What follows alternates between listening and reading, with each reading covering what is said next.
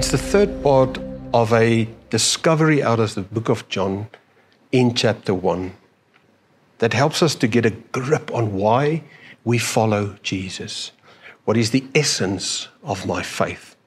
So that I'm also empowered to facilitate other people and answer the question why would anybody else also want to follow Jesus? In the previous discussions, we said that there is a spirit reality that was there before the natural reality came into existence.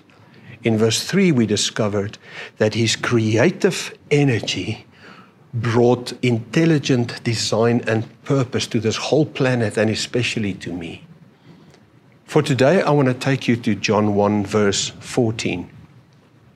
The Word, now remember in John 1, verse 1, it said the Word was in the beginning. That Word became flesh and made his dwelling among us. We have seen his glory, the glory of the one and only Son who came from the Father, full of grace and truth. Well, this is one or two sentences, but it is packed with so much content. And the very first discovery that I've made is that every human being is so valuable and important to this God, this Creator, that He wanted to come and dwell among us. The implication is my faith tells the story, the testimony of a God who's not far away, of a God who values me. I am not just a servant that have to bend backwards to just please this God so that he doesn't cast his wrath on me.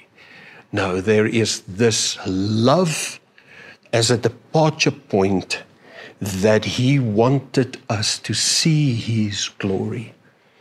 The fact that he is a spirit makes him part of the unseen world or the unseen existence, the spirit reality.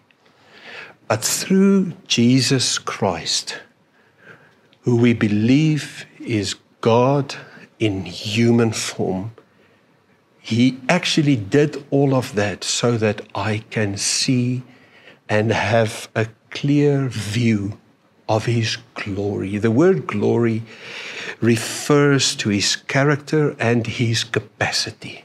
His character and his capacity. God revealed his character through Jesus Christ, the human being who represented everything who God is. By the way, Jesus would, from the word go, paint the picture of God as a loving Father. It, it is a character trait of who God is. Love is the essence of his existence and many other character components.